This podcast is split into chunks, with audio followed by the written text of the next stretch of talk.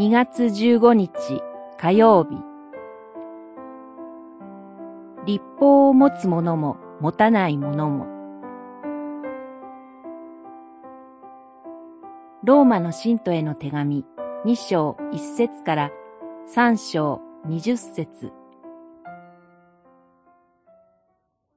神は人を分け隔てなさいません。2章11節。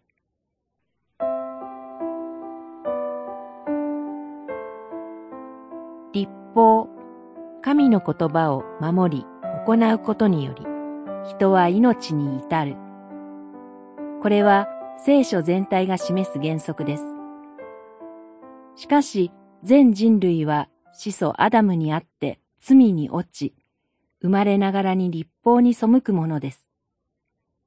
この点はユダヤ人も異邦人も同じです。神の選びの民であるユダヤ人には律法が与えられました。しかし、他ならぬその律法が彼らの罪の姿を浮き彫りにしました。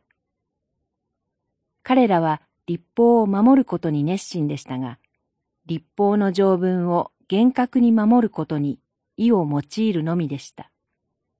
人の心の奥底を問うことをしませんでした。けれども律法は人の内なる心を問うのです。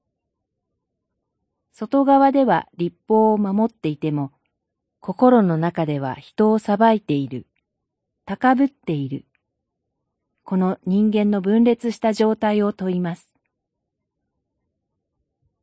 律法を与えられなかった異邦人はどうであったでしょうか。律法を持たなくとも、実は彼ら自身の心の中に生まれながらに律法が刻みつけられていました。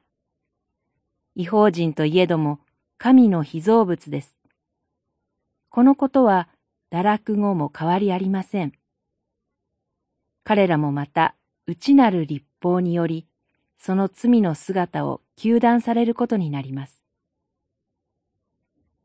ユダヤ人も異邦人も等しく罪人です。ユダヤ人にも異邦人にもキリストの救いが必要なのです。祈り。私もまた罪人であることを御言葉の真理によって教え示してください。アーメン。